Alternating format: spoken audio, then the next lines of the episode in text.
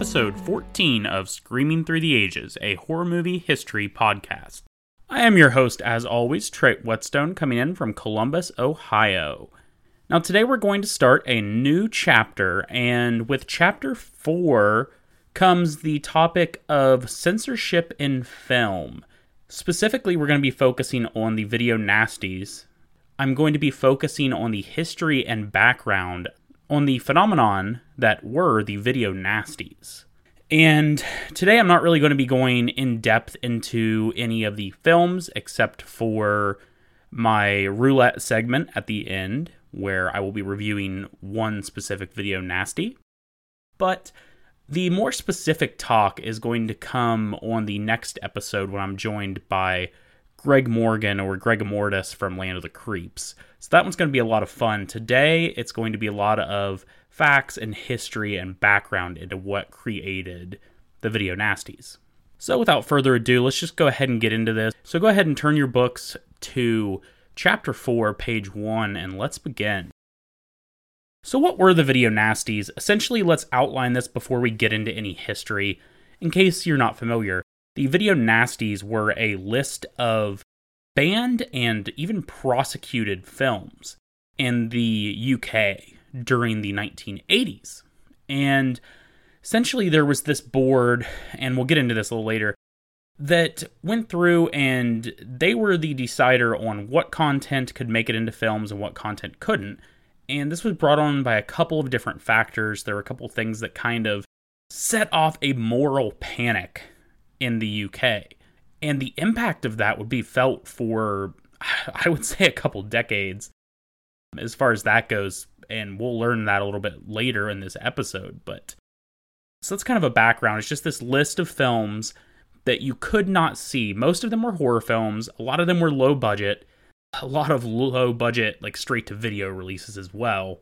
But let's go ahead and familiarize ourselves with the history of the video nasty and film censorship in the UK.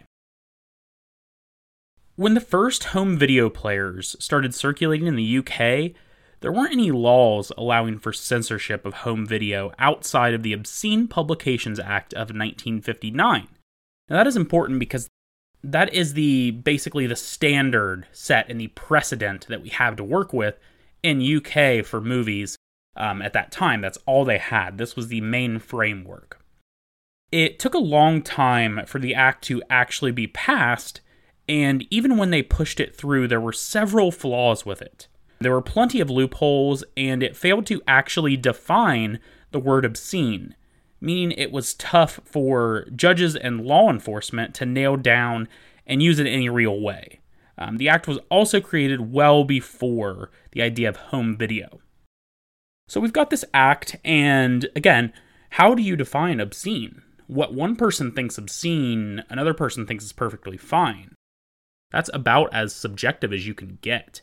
And really, I mean, what we're seeing here is they've set in this act, but I think this happens a lot of times with laws that are passed.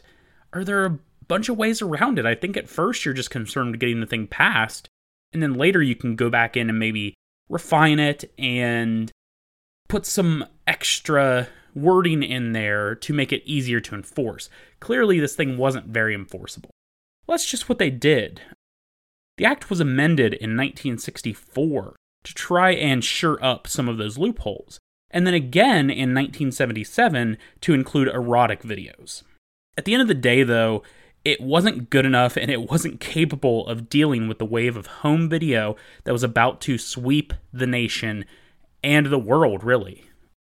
So, home video seems kind of like an afterthought at this point. I mean, and there are plenty of us out here who still buy physical media in bulk. So there's so many of us out there that are still clinging on to this, but I feel like we are the minority by a long shot.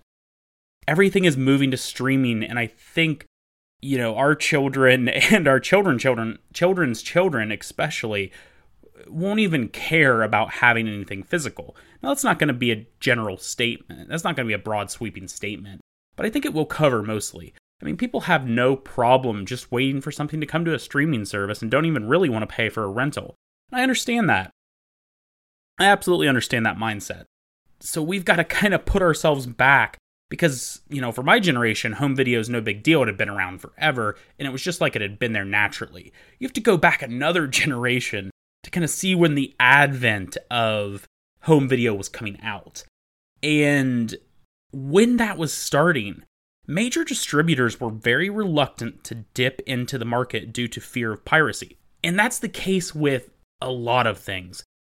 The main driving force, and it's funny to think of it this way, but typically, whenever there's a new technology or a new video format, at least in the past, and it still rings a little bit true, I don't know if it's true for 4K or, you know, ultra high def. But for things like, you know, Blu ray and DVD and even the advent of VR, virtual reality type stuff, what industry drives that and ultimately usually leads to the decision on which format to go with? Well, it's typically the porn industry. You know, it's adult films. And again, I don't know if that is as much anymore, but adult films pretty much were the deciders of format wars and they are usually the ones there on the forefront and it's like whichever format that that chooses and is predominant there is ultimately going to win the war and be the predominant format. So you can see where we have to have these trailblazers and in this case due to you know the fear of piracy for home video this market was flooded with low budget horror movies trying to strike while the iron was hot and i'm sure there were plenty of adult films as well that were embracing home video as a new form of watching those things in the privacy of your own home. Some of these films were previously approved for cinema viewing by the British Board of Film Censors, or the BBFC as I will be referring to it in this episode. But others that were coming out on home video of these low budget horror movies had been denied approval to be shown in a theater and were kind of just circumventing that and just putting it out on video anyway. The Director of Public Prosecutions, or the DPP as I will be referring to it as, um, had their work cut out for them. Uh, given the vague nature of the term obscene, any perceived violations of the Obscene Publications Act had to be prosecuted on a case by case basis. There was no precedent set up, there were no terms defined, every single time you said a video was obscene and you wanted to get it banned and you wanted to get it seized by police, you had to take each one of those movies to court. This led to a large queue of cases that really backed everything up. One notable factor was the police actually had the ability to seize materials they found obscene. But this was completely arbitrary and left up to the judgment of the individual. So we've got kind of a mess going on here, right? Police can just go into a video store and take whatever they thought was obscene. And there's no governance on this because we've got very loose legislation. And whatever legislation we do have has been backed up so long in the court. In one such altercation, actually, um, it said that the police seized copies of the Best Little Whorehouse in Texas, assuming it was a pornographic film. That should give you a good idea of where we're at. Um, it just seems like such a chaotic time. On one hand, you have this excitement surrounding home video popping up, and I'm sure there were so many people that were excited and thinking, oh, this cool new technology. But then on the other hand, you have issues coming along that just overwhelmed the system. And I'm sure many out there were led to believe that these immoral films would lead to the corruption of society. And who's to say they're wrong at that point? I mean, anytime you have a new technology, you're going to have a lot of people who are afraid of it. Honestly, and afraid of where it's going to lead the, you know, wants and desires of the public. It can be scary and I can see how it can be scary. I'm not quite old enough to where most technology, new technology isn't going to scare me yet but it's a legitimate concern, I'm telling you. They're not wrong for thinking that, and the people who were eager to consume this aren't wrong either. So they're having all these issues, and now we can bring a new player into the game here. Someone new steps into the arena, and that is the Video Retailers Association, who were in a panic due to the random nature of the raids and seizures performed by the police. Now, they made a plea to the DPP for a list of films that were considered obscene so they could properly help retailers put together a list of films that they could and couldn't carry. More importantly, the ones they couldn't carry. The DPP fully understood this, and you can see why there's this panic. This is affecting every piece of the chain. You know, this is affecting the government on a legal basis. This is affecting the police because they have to go into these video stores and do raids. This is affecting the people selling the videos. This is affecting the people purchasing the videos. Everyone is involved in this just cluster going on. So, yes, the DPP understood and they knew the current system was inconsistent and not viable. Due to this, a list of films that had been successfully prosecuted or had charges filed against them were compiled into a list. This list would infamously come to be known as the Video Nasties. Okay, so this has been like the legal and governmental background of how the list became created or put together. But how did it become a widespread moral panic? Well, it turns out it was the video distributors themselves who sealed their own fates. There's a fine line, you know, between marketing your film and getting yourself into trouble. I'm sure any great marketer will tell you that. Any of these great promoters from the early era. You can't go too far. Honestly, I think this rings true about any time, right? If we're talking about going over the line in the 50s, that could lead to you being blacklisted. You know, if we're talking about going over the line in the 80s, that could lead to protests. You know, in the United States, you're probably fine. Your film's probably not going to be banned or anything like that. If anything, it's just going to raise your sales. Today, I could see where you could go over the line and people would maybe try to get you canceled or whatever. But in the UK, back in the 80s, it was a little more serious than that. And I don't think these guys knew what they were doing. And I don't know who, I don't know, I don't think they knew they were poking a hornet's nest. And you're going to get stung. So, what happened here? Well, in the first and early 1982, the UK distribution company called the Video Instant Picture Company, or VIPCO, took out full paged ads in video magazines showing the cover from the Driller Killer VHS. This led to the Advertising Standards Agency receiving a large amount of complaints. Then later in 1982, Go Video proceeded to dig its own grave. They were the UK distributor of Cannibal Holocaust which by this point was already a highly controversial film outside of any kind of marketing. They decided to pull a stunt that maybe in a different time period uh, could have paid dividends or maybe just in a different place and given the film a lot of extra attention. But the problem was they rattled the wrong cage at the wrong time. They wrote an anonymous letter to Mary Whitehouse. Remember that name, guys. And so they were to Mary Whitehouse of the National Viewers and Listeners Association, the NVLA. A lot of acronyms going on here, and that'll continue throughout this whole thing. And they complained about the content in Cannibal Holocaust. So they're writing in, they're distributing this video, and they're trying to drum up some publicity by writing in to someone who's already at their limit with this kind of stuff and bashing their own film as this piece of immoral garbage, you know? Well, this really lit a fire under Whitehouse, who would go on to be a reviled figure for a lot of horror fans of the time.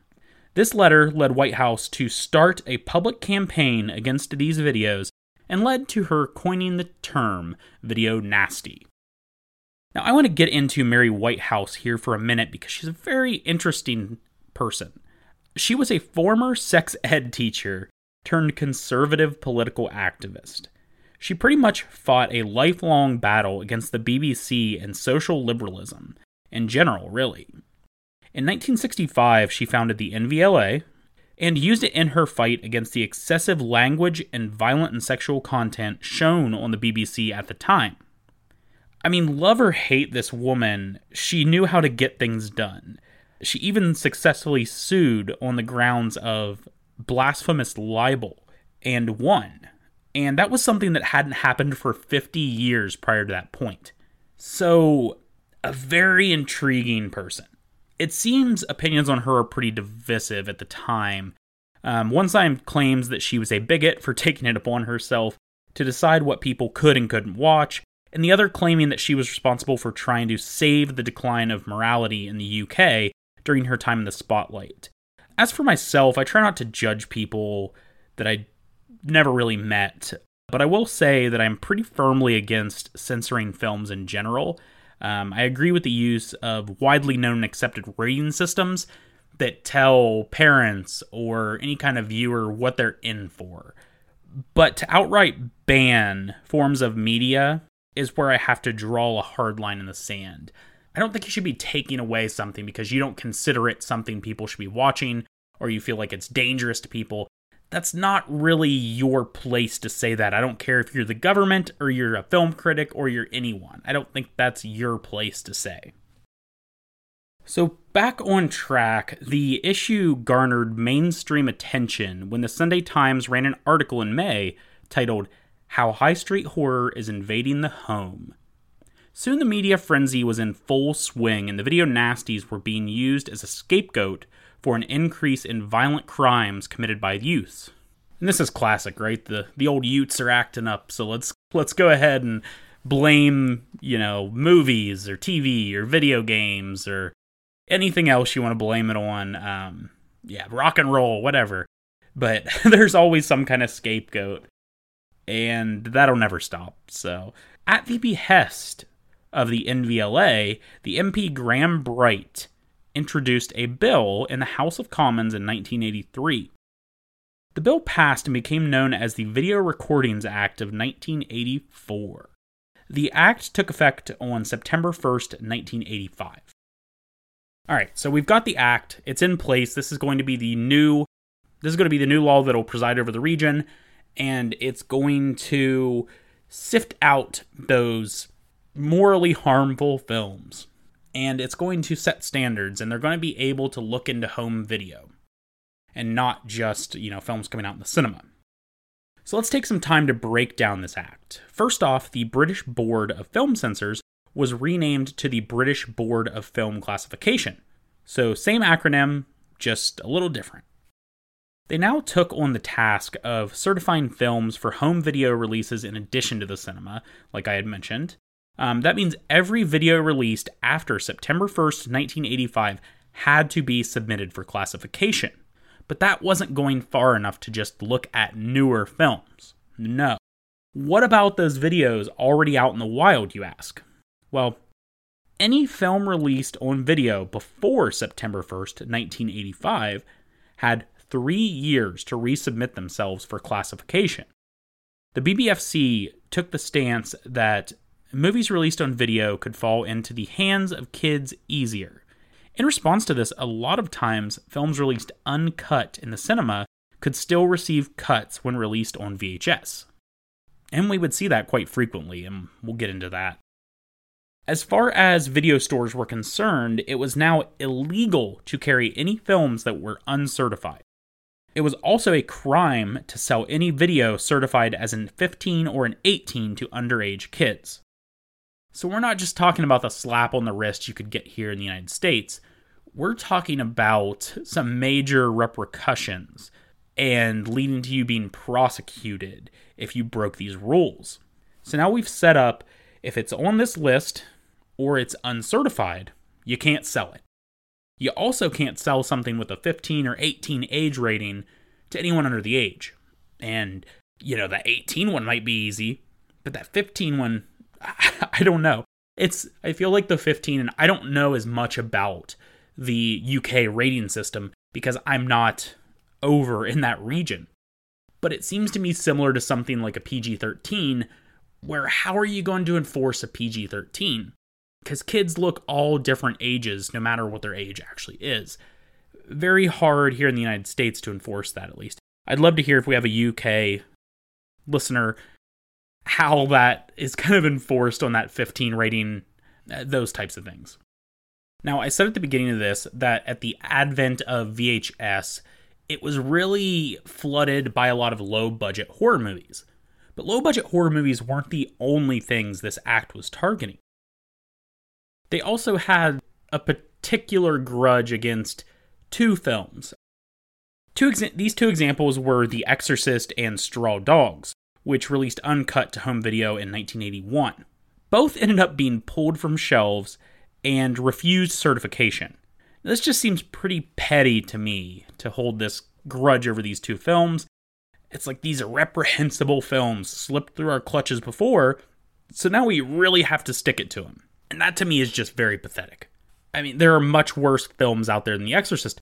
Honestly, if you're worried about moral panic, The Exorcist is a very pro religious film, I feel like. You know, in the end, you know, the Catholic Church prevails over the evil in a sense. I mean, it's not all happy, but that's, I feel like, the driving message in that movie. I don't know. You could have went under other ones. Uh, Straw Dogs, I'm not going to get into Straw Dogs either, but yeah, it's just petty. the BBFC also took advantage of their power to impose bans and cuts on films just because they were allegedly related to real life incidents. Now, what do I mean by this vague statement? To give an example, they claimed there was a link between the Texas Chainsaw Massacre and the real life tragedy that would become to known as the Hungerford Massacre, a mass shooting that occurred in 1987 and is still one of the most deadly firearms related incidents the country has ever seen. Claiming this link allowed them to include the film on the video's nasties list. Looking back, many see this particular case as a fabrication by the media to support their narrative. I know that's very hard to imagine that that would happen. And yes, the Texas Chainsaw Massacre is a violent film, it's a disturbing film, but it's not a particularly bloody or gory film you know, it's not a very sexual film. I don't know. I think at this point, they're even overstepping their already ridiculous bounds by trying to pull in anything they can. They want any reason whatsoever. If they can't get it on the grounds of, you know, explicit gore and sex, they're going to try to get it on some other grounds. And they want very, it seems like their mission is to eliminate most horror movies, honestly. And this was the same time that horror was just killing over in the US. So it seems like a very wasted opportunity. And again, this leaves ripples for years to come. But so when did this madness end? That's what we want to know, right? When would the censorship finally be toned down in the UK? Well, the sad answer is not for a very long time. Many see the departure of James Ferman from the BBFC as the catalyst for change. Now, Ferman was the director of the BBFC from 1975 all the way up until 1999. This was the guy who not only led the video nasty charge, but was also responsible for removing nunchucks from such films as Enter the Dragon and Teenage Mutant Ninja Turtles due to his feelings toward weapons. Oh, the horror of nunchucks. Yes. That's probably the most ridiculous fact I saw while re- while researching this whole thing is that you're banning nunchucks from pretty harmless films. I mean, at some point, what was going on, right? And I'm not to say this is just the UK. I mean, the US, the US was going through their own moral panic with the, you know, the satanic panic and things like that. But this is just insane. Nunchucks despite all that, this guy was still not seen as extreme enough for Mary Whitehouse. That's what we're dealing with here. And it's cool. I really liked the film from last year of Censor. I think that does a good job of kind of showing you what was going on at the time from a censor's perspective. But there's no, like, pretty much anywhere, there's no rhyme or reason to what counts as you know, banning a film and not banning a film. It's just what a particular censor is feeling. That's the problem with censors that are able to ban films and prosecute the filmmakers and anyone selling or owning these films. When you give them that power and there's no definite answer, I mean, come on. it's uh, I don't know. It, I would probably equate it to something in, for any college football fans out there, something like the targeting penalty, which, yes, it is reviewable now, but a targeting penalty is completely up to what the officials are feeling that day and what they think is an interpretation of the rule. Sure, there's a rule that says this, this, and this, they're not always going to get it right. Now, think of that in the equation of they don't only have the power to make someone miss a football game or be ejected from a football game. Say, you know, if they catch you for targeting and they think it's bad enough, they're going to kick you out of football altogether. You're never going to play again. That's the kind of thing we're dealing with here, and it's insane. So we have Ferman departing in 1999 and that kind of opened the floodgates, you know, that opened things up. The Exorcist and Texas Chainsaw Massacre were finally granted an uncut 18 certificate in 1999. Now think about that is up until this point and we're going to get into this for on a film by film basis coming up here. But you couldn't see these films uncut in the UK until 1999, you know, after they were considered banned or put on the video nasties list. Several other films on the Video Nasties list were passed in the early aughts. Most of the cuts, if any at all, were related to animal cruelty or sexual violence. Since then, some pretty brutal films for their time, like Saw and Hostel, were passed uncut, ushering in a much more lax era. So thankfully, it's been remedied, but it took a while to get there. Unfortunately, we weren't completely done with censorship in the UK because we had another scare in 2008. There would be another attempted attack on freedom of speech um, when a small group of MPs, or members of parliament, attempted to pass a law allowing MPs to have the ability to tighten BBFC guidelines. Fortunately, this was shot down. This was mainly instigated by a media frenzy of the release of SS Experiment Camp. So they got mad that, you know, SS Experiment Camp was passed and given certification. So they decided to try to go back at the BBFC and say, like, hey, we can control and tighten your guidelines. Yeah, very glad that that didn't pass. But there is still a law there in the UK that could make the act of possessing screenshots from an unrated film illegal. An example of this would be certain screenshots from Hostel Part 2. So that's it. That's kind of our overview of what was going on with the video nasties. And that's kind of our timeline of progress of censorship on cinema and videos throughout the UK.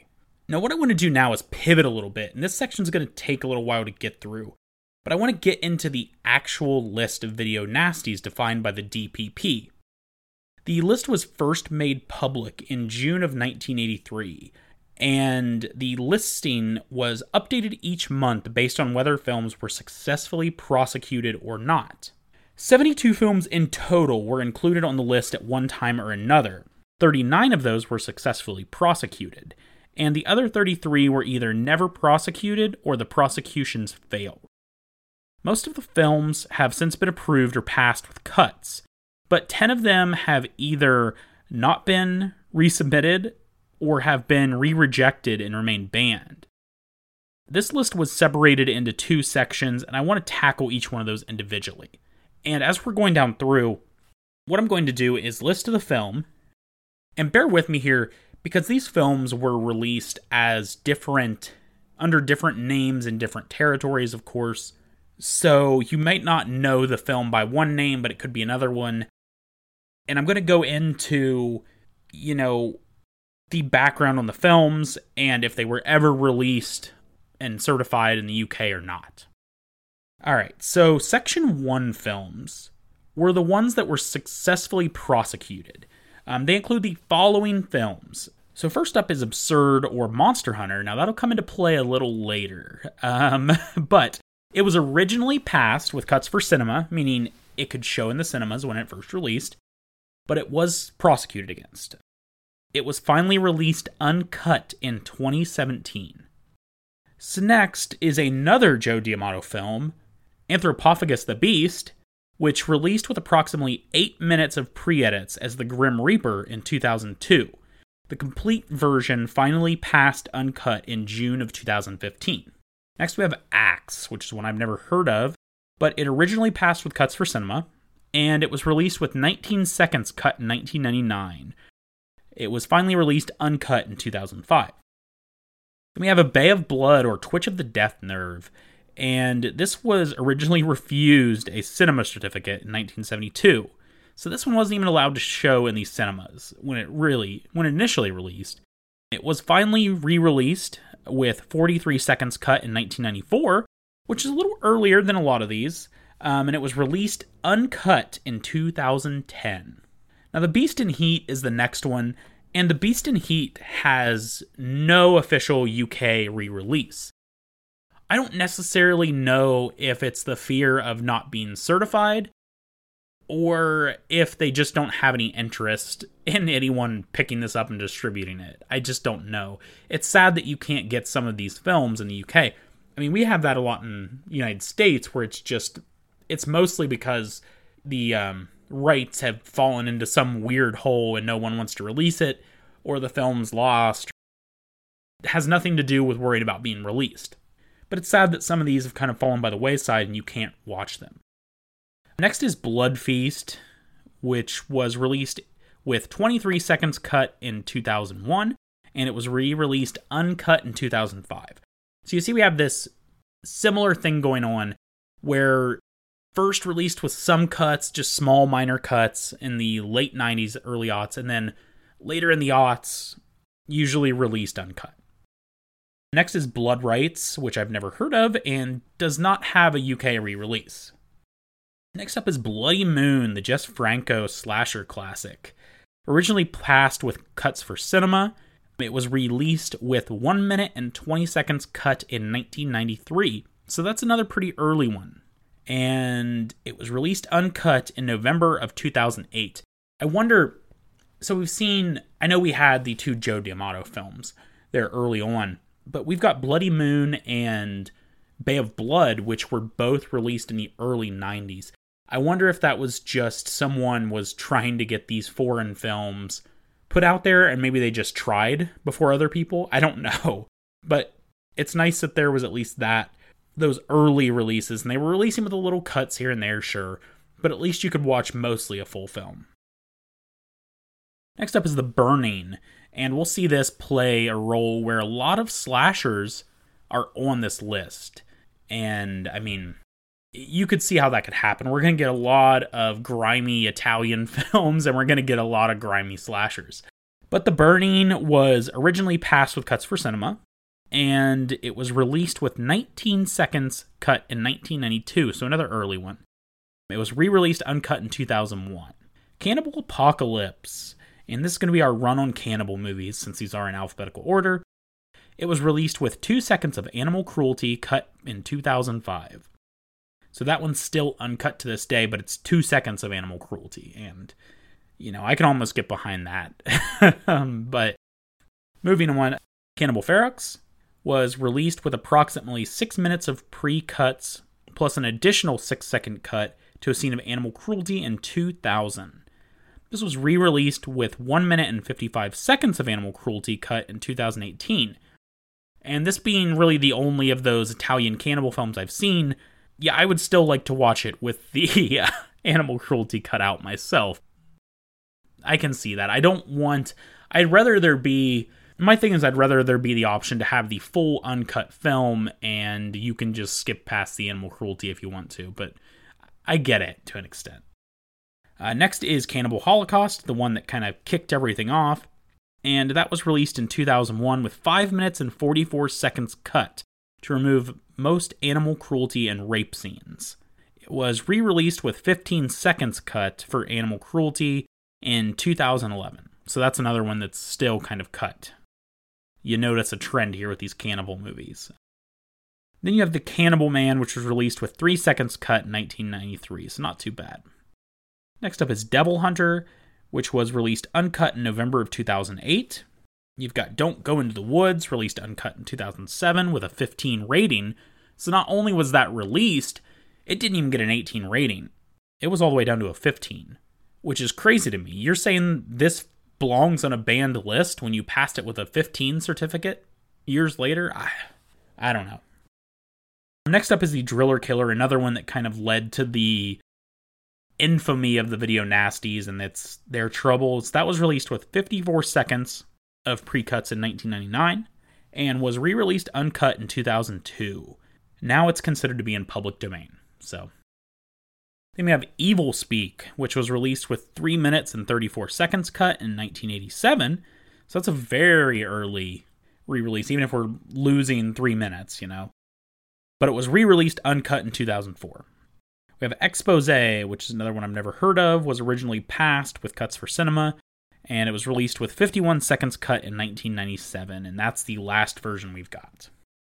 Faces of Death, the infamous Faces of Death, released with 2 minutes and 19 seconds cut for animal cruelty in 2003. So, animal cruelty seems to be a sticking point. If you have animal cruelty in there, you're not getting an uncut release in the UK. Fight for Your Life originally refused to send him a cinema certificate in 1981, and there is no UK re release. So that's one of the 10 that never got a release. Flesh for Frankenstein originally passed with cuts for cinema, and it was released with 56 seconds cut out in 1996, finally released uncut in 2006. Forest of Fear, never heard of this one, and no UK re release. I seem to see a pattern here. Most of these that don't have a re release, I've never heard of, so they can't be that great. The Gestapo's last orgy.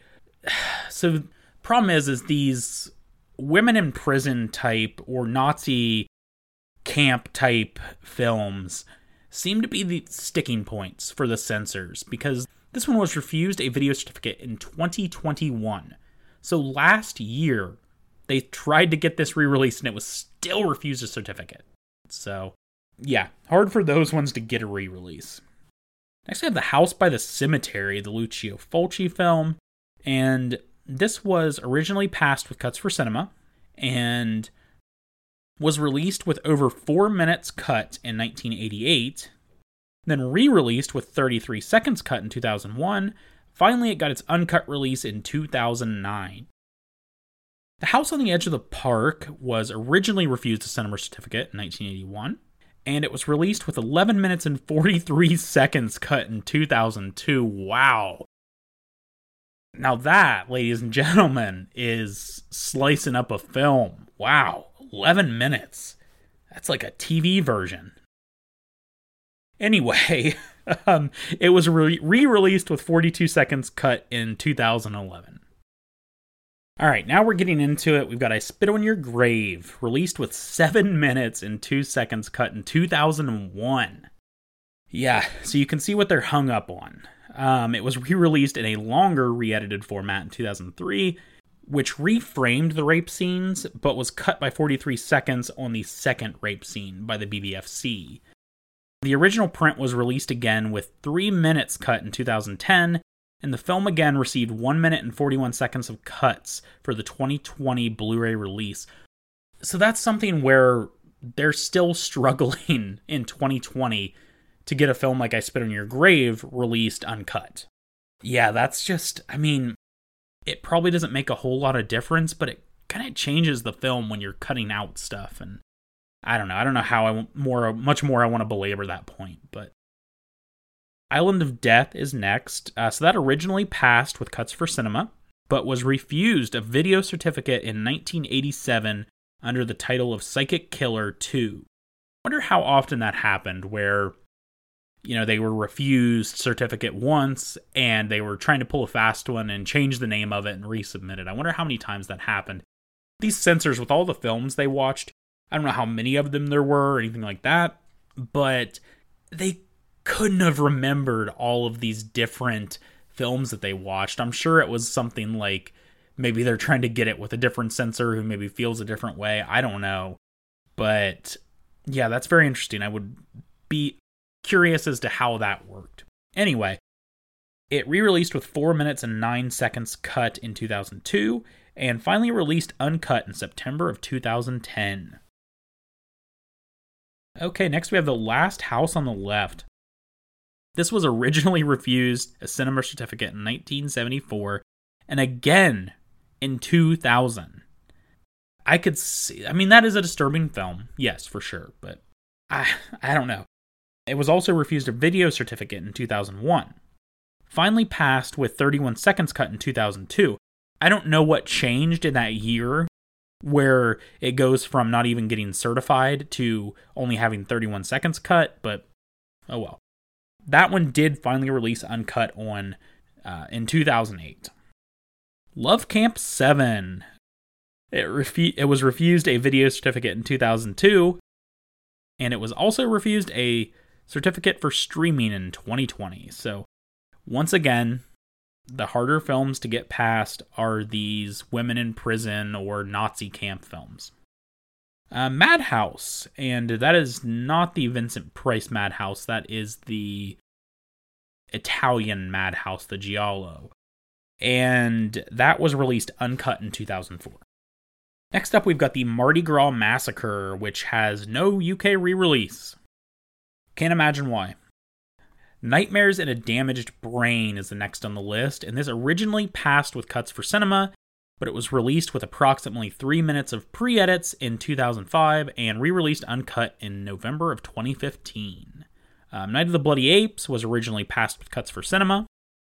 This one released with approximately three minutes of pre cuts in 1999 and re released uncut in 2002. Night of the Demon, released with 1 minute and 41 seconds cut in 94, and released uncut in 2022 finally. Snuff, which probably the name alone was the reason that they went after this. But here's the thing is Snuff passed uncut in 2003, but there's been no UK release to date. So that one's ready. You know, for distributors, if you're listening out there, Snuff is on the board. It's available. SS Experiment Camp. Now, this is the one that got people in trouble and kind of started another furor underneath some of these MPs. And that was released uncut in 2005. So that's the one exception of these camp movies that got pushed through. This one is shocking to me. It's Tenebra, and that was originally passed with cuts for cinema and released with 5 seconds cut in 1999. It re released uncut in 2003. The Werewolf and the Yeti has no UK re release, and that was the Paul Naschy film, acted, not directed. Um, then we have Zombie Flesh Eaters, and that's what it was released at in the UK. That would be Zombie to us folks in the United States, or Zombie 2. And that was originally passed with cuts for cinema. It released with 1 minute and 46 seconds cut in 1992 and was re released with 23 seconds cut in 1999, finally released uncut in 2005. Okay, so that does it for all the Section 1 films. That is a rather large list there. Um, so those were the ones that had successful prosecutions against them, to recap. Now, on to Section 2. These were non prosecuted films. These prosecutions failed, but the films could still be seized and it still could lead to criminal charges for you to possess and sell these things.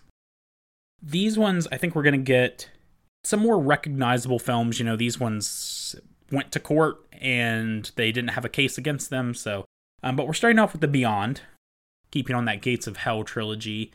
Um, that was originally passed with cuts for cinema and released with approximately two minutes cut in 87, and then re released uncut in 2001. Then we have The Boogeyman, which originally passed uncut for cinema. It was released with 44 seconds cut in 92 and was re released uncut in 2000. You have Cannibal Terror, which released uncut in 2003. You have Contamination, which released uncut in 2004 with a 15 rating. So here we go again. You're putting this on the list, and one day you're going to give it a 15 rating, not even 18. So Dead and Buried, which was originally passed uncut for cinema and released with 30 seconds cut in 1990 and then re-released uncut in 99. So that was part of that first wave of uncut releases. Then you have Death Trap or as we would probably know it here in the US, Eaten Alive, and that originally passed with cuts for cinema and released with 25 seconds cut in 92, re-released uncut in 2000. So you can see how these are kind of lesser films. They're not having as hard of a time getting passed. Deep River Savages. It was originally refused a cinema certificate in 1975, but was eventually released with 3 minutes and 45 seconds of animal cruelty cut in 2003 and re released with 3 minutes of similar cuts in 2016. Delirium, released with 16 seconds cut in 87, so not too bad from the start. It was finally released uncut in 2022. Don't Go in the House, and this is our run on Don't movies. Uh, this was originally passed with cuts for cinema, released with 3 minutes and 7 seconds cut in 87, and re released uncut in 2011. And then we have Don't Go Near the Park, which was released uncut in 2006. Uh, Don't Look Into the Basement, which originally passed with cuts for cinema, released uncut in 2005 with a 15 rating. There's another one of those. Evil Dead, originally passed with cuts for cinema, released with approximately two minutes cut in 1990. I'm sure we can imagine what two minutes were cut. And it was re released uncut in 2001. Frozen Scream, which I've never heard of, that had no UK re release.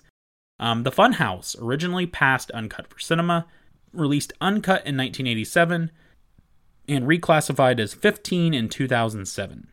That's a very interesting one because it seems like this had no place being on the list at all. Somebody might have had a grudge against that one for some reason.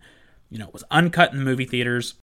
It was uncut when its release in 87 and it was reclassified as a 15 in 2007. So, and you can kind of see that trend. A lot of these on their first cut was 87. That's probably, you know, they're waiting as long as they could to get within that 3-year span when the act was introduced or maybe they you know, submitted early, and that's just when they finally got to them. But either way, Human Experiments originally passed uncut for cinema, but there's no UK re release to this day. I Miss You, Hugs and Kisses, have no idea what that's all about. Um, that was released with 1 minute and 6 seconds cut in 1986. Inferno, originally passed with cuts for cinema, released with 20 seconds cut in 1993, re released uncut in 2010. So we're seeing a lot of the big Italian films on this list, and I don't know. I don't know, guys. I don't know if they warrant being considered the worst of the worst, but Killer Nun released with 13 seconds cut in 1993 and it was released uncut in 2006. We've got Late Night Trains, originally refused a cinema certificate in 1976, but was released uncut in 2008. Got The Living Dead at Manchester Morgue, or Let Sleeping Corpses Lie, that was originally passed with cuts for cinema, released with 1 minute and 53 seconds cut in 85, and released uncut in 2002. Nightmare Maker, also known as Butcher Baker Nightmare Maker here in the US, refused a video certificate in 1987 under the title of The Evil Protege and there's been no UK re-release of this, which is crazy to think about because that's a, you know, that's one of those slashers. I wouldn't say it's top tier or top of the list slashers, but I don't know. That's I feel like that's the most well-known one without a re-release so far. Possession. Cannot really recommend Possession, but anyway, that was originally passed and cut for cinema and was released uncut in 99. Yeah, Possession's a weird one, but Pranks, also known as The Dorm That Dripped Blood and Death Dorm, so, you know, one of Jay of the Dead's absolute favorites here, was released with 10 seconds cut in 92. I wonder if that is 10 seconds of dorm cleaning. I don't know. We'll never know, probably. But Prisoner of the Cannibal God, also known as Mountain of the Cannibal God, which I feel like would be the US title, that was originally passed with cuts for cinema and it was released with 2 minutes and 6 seconds of animal cruelty cuts in 2001, and then it got re released with 2 minutes of similar cuts in 2018. Revenge of the Boogeyman, and that was released in re edited form with additional footage in 2003. So that's the only note I've got on that one. I don't know. Um, the Slayer, released with 14 seconds cut in 92 and was re released uncut in 2001. Terrorize, or as we would know it here, Night School, and that originally passed with cuts for cinema, released with 1 minute and 16 seconds of cut in 87. The Toolbox Murders originally passed for cinema and was released with 1 minute and 46 seconds cut in 2000, re released uncut in 2017. Unhinged, and not the Russell Crowe Unhinged, I'm sure. Um, originally passed uncut for cinema, released uncut in 2004. Again, what's it doing on here? What's that doing on the list? I don't know. Visiting hours you see, we're starting to get into a lot of those slashers right now. Um, that originally passed with cuts for cinema, released with approximately one minute cut in 86 and passed uncut in 2017. The Witch Who Came from the Sea was released uncut in 2006. Women Behind Bars passed uncut in 2017. So that says passed uncut, it does not say released. I wonder if they have a problem selling these films. I wonder if people just don't want them in the UK. I don't know. But that's weird. We've had a we've had a couple of those. I, I don't know. Zombie Creeping Flesh, or also known as Virus, originally passed uncut for cinema in an edited version. Full version released uncut in 2002.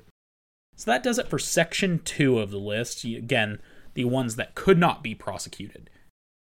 Now there was one more supplemental type list this contained films referred to as the video nasties, but it wasn't an official list.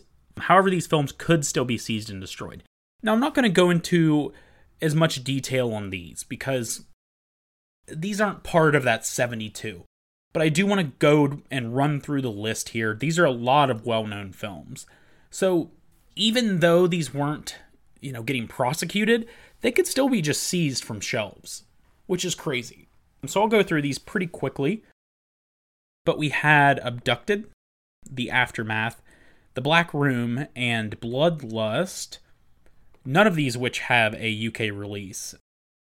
And I've never heard of any of them, so uh, we have Blood Song, which was re-released as Dream Slayer. Uh, Blue Eyes of the Broken Doll, which is a Paul Naschy film, a Paul Naschy Giallo type film, if I'm remembering right. No UK re-release either, as well as Brute of the Savage, Brutes and Savages. Cannibal, aka Last Cannibal World, actually did get a release. Cannibals, or Mondo Cannibale. We have The Chant of Jimmy Blacksmith, The Child, Christmas Evil, Communion, or Alice Sweet Alice, Dawn of the Dead, Dawn of the Mummy, Dead Kids, or Strange Behavior, Death Weekend or The House by the Lake, Deep Red or Profondo Rosso, Demented, The Demons, Don't Answer the Phone, Eaten Alive, Enter the Devil, The Erotic Rites of Frankenstein, The Evil, The Executioner, Final Exam, Foxy Brown, Friday the 13th, and Friday the 13th Part 2. So you're seeing stuff like Deep Red and the first two Friday the 13th movies you know, they could be seized and taken from stores, at least for a moment in time. I don't know how long that lasted, but we have GBH, no idea what that is, uh, Graduation Day, Happy Birthday to Me, Headless Eyes, Hell Prison, The Hills Have Eyes, Home Sweet Home, Honeymoon Horror, Inseminoid, Invasion of the Blood Farmers, The Killing Hour, or The Clairvoyant, which is a good one if you haven't seen it. The Last Horror Film, aka Fanatic, The Last Hunter, The Love Butcher, The Mad Foxes, Mark of the Devil, which surprisingly did get released uncut there eventually. Uh, you had Martin, which was passed uncut for video pretty early, uh, Massacre Mansion, Mausoleum, Midnight, Naked Fist, aka Firecracker, um, The Nesting, the New Adventures of Snow White or Grim Fairy Tales for Adults. I can only imagine. That didn't get a re release. I can only imagine what that movie is. Yeah. You've got Night Beast, Night of the Living Dead, Nightmare City or City of the Walking Dead. You have Oasis of the Zombies. You've got Parasite. You've got Phantasm. You've got Pigs or Daddy's Deadly Darling. You've got Prey. You've got Prom Night. You've got Rabid. You've got Rosemary's Killer or The Prowler as it'd be known here in the US. Savage Terror or Primitives, Scanners, Scream for Vengeance, Shogun Assassin, Street Killers or The Beast with a Gun, Suicide Cult or The Astrologer, Superstition or The Witch, Suspiria, Terror, Texas Chainsaw Massacre, The Thing, Tomb of the Living Dead, aka Mad Doctor of Blood Island, The Toy Box, Werewolf Woman, Wrong Way, Xtro, Zombie Holocaust, and Zombie Lake. Now, that is all Section 3, so could not be prosecuted. They were never brought to be prosecuted, but they could be seized. There's some pretty notable films in there that our friends over in the UK just couldn't get their hands on for who knows how long. But which is just really the saddest thing to me is that these films weren't given their proper release and reverence over there. A lot of them were released in the movie theater, but Yeah. Additionally, there was another list of films banned by the BBFC, but not classed as video nasties. So, under this, we had Maniac, Mother's Day, The New York Ripper, um, Silent Night, Deadly Night, Straw Dogs, and I think that's it for that. And then we also had some films that were seized by the police but not classified as video nasties. And these were Basket Case, Blood for Dracula, City of the Living Dead, and that's that completes the Gates of Hell trilogy. They probably just did that just because. But Macabre, Madman, Night of the Seagulls, and Terror Express. Now that's a much more notable list of films. But you can see we've got like a who's who of some big late 70s and 1980s films that did great and have huge followings or cult followings here in the United States. So the damage was kind of done over there, and it's it's really sad. Um, some other films, and I want to go into these a little bit. So we had a Clockwork Orange, which sometimes mistakenly believed to be banned by the BBFC.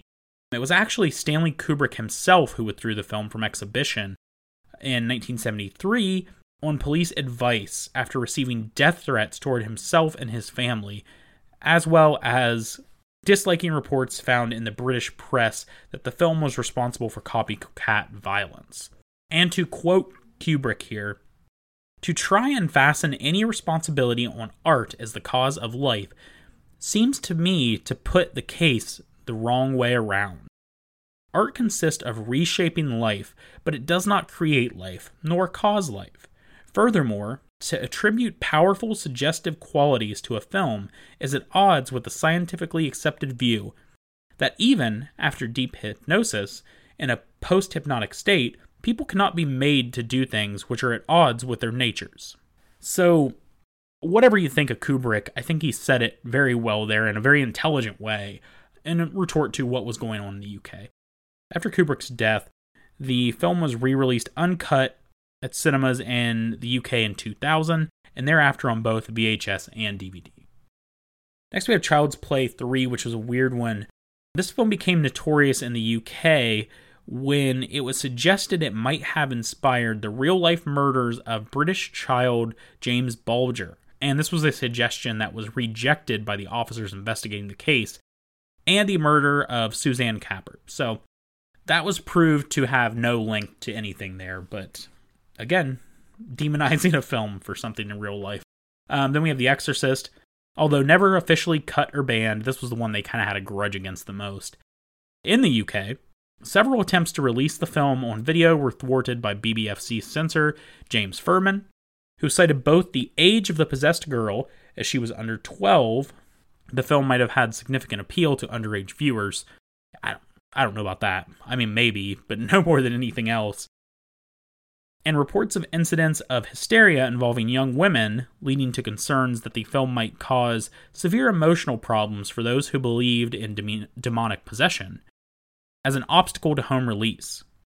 Following a successful theatrical re release in 1998 and Ferman's retirement as a censor in January 1999, the film was submitted for home video release for the first time in February 99 and was passed uncut with an 18 certificate.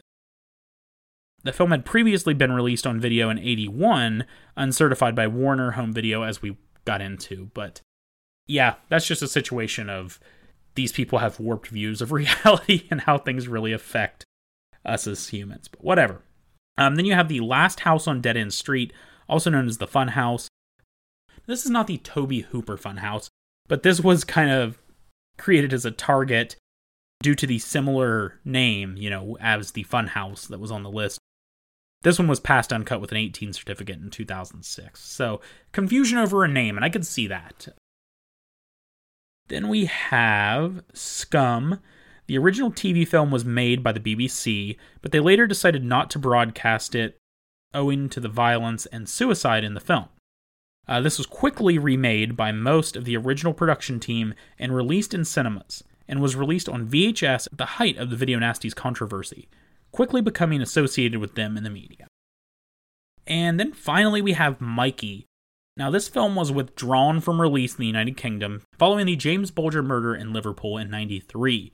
The decision was made by the BBFC, which refused to issue it with a UK release certificate in 1996. It remains prohibited in the UK.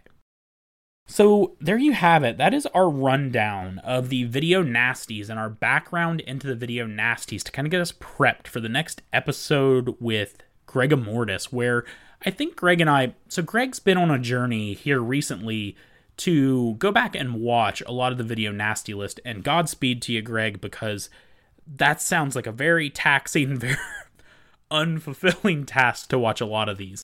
Now, some of these are genuine classics. If you're talking about the 72 films on the ban list, I'd say about half are maybe worth watching, and the other half you probably want to run away from. But I want to get Greg's thoughts as he's going on this journey. And I'm sure Greg's seen a lot of these before, as have I. So we're just going to go back and forth, give our thoughts on the video nasties as a whole, maybe talk about a few movies in particular, whether we feel they deserve to be on the list. It's all up in the air. I don't know what we're going to talk about, but it's going to be great to get Greg's perspective on all of this. Okay, at this point, I'm going to move into my review roulette section. And once again, I did this a couple episodes ago, but this is something I'm going to do once a month where I have a member of the audience or the Facebook group or Twitter or something select a random number. I'm going to choose a movie off my watch list based on whatever, you know, if it's the number three, I'm going to take the third movie off that watch list. So it's going to be a movie that I haven't seen before. So this time I thought I'd do, you know, video nasties that I hadn't seen before. And good friend Dave Becker had sent me a message and sent me a number one. And happened to be number one by alphabetical order on that list was Absurd or Monster Hunter. And that was that's a it's an interesting film. This is directed by Joe D'Amato. And Joe is a polarizing figure for myself at least you know, I've watched Beyond the Darkness, which is a Jay of the Dead approved movie, if I'm remembering right. As far as the content of that, I think uh, would be right up his alley. But um, all joking aside, that movie's really messed up. So I wasn't eager to get back into a Joe D'Amato film. So let's set up the synopsis of this. This was released in 1981, and the synopsis is a priest doctor chasing a man with supernatural regenerative abilities who has recently escaped from a medical lab, reaches a small town where the mutant goes on a killing spree. Yeah, that sounds pretty crazy because this movie is absolutely nuts. And it's funny, before this, D'Amato uh, did another film that ended him up on the video nasties, which was Anthropophagus. And this was known in other territories as, you know, Anthropophagus 2, Zombie 6, Monster Hunter, Horrible, and The Grim Reaper 2. So there are so many names that go along with this thing. It's considered so many sequels based upon whatever, you know, this was released as in other territories.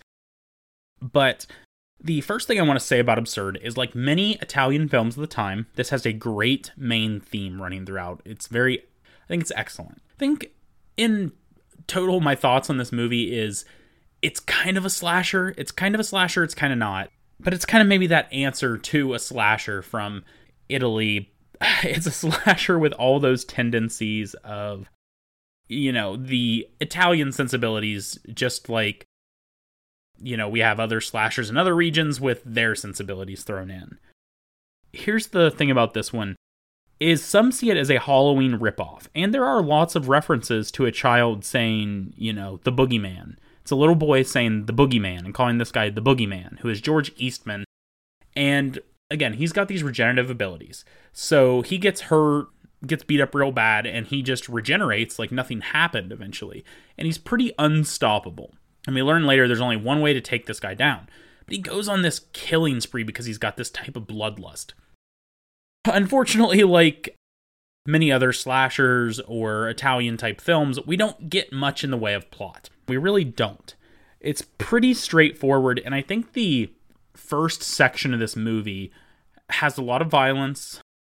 And going back, before I forget, there's also, when we're talking about Halloween, we also have, you know, the priest that's going after this guy is a very much Loomis type character. And he's working with the police to catch this boogeyman. So that's on there. But the first part of this film, we're getting a lot of violence, which is kind of random most of the time.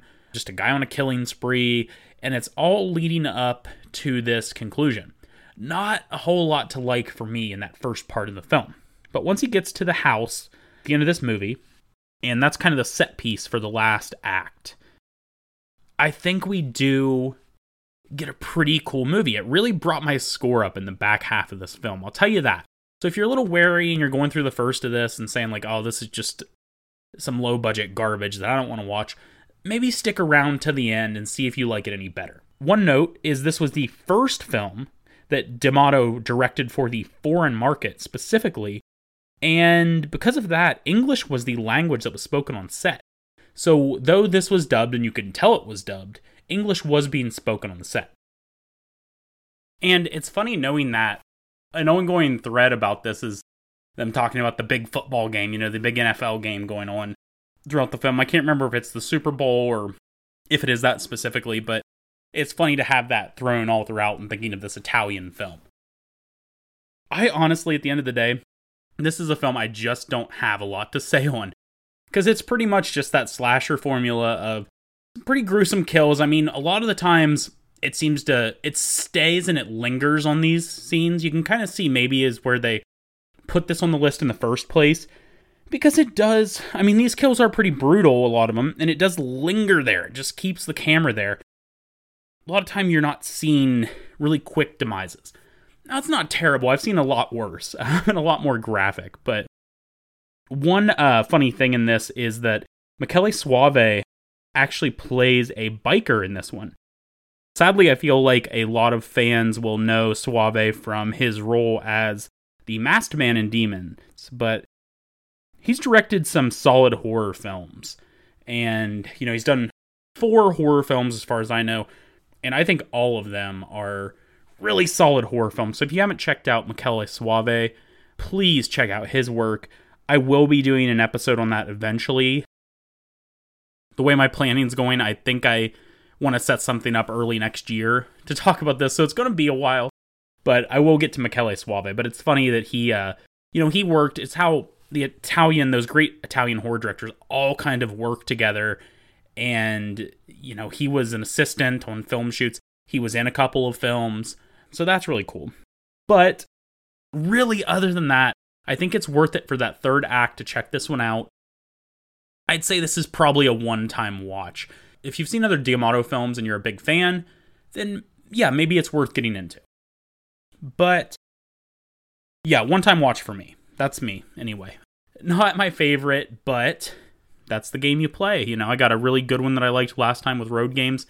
Not so much here, but I think it is still worth now, if you would like to be like Dave Dr. Shock Becker and Jason Widgington, who have provided my picks so far, just shoot me a message on Twitter, on Facebook, send me an email, whatever you need to do, with just a random number between 1 and 10, and I will get your pick. I will go to one of my watch list, put your pick in there, and I will review another random movie.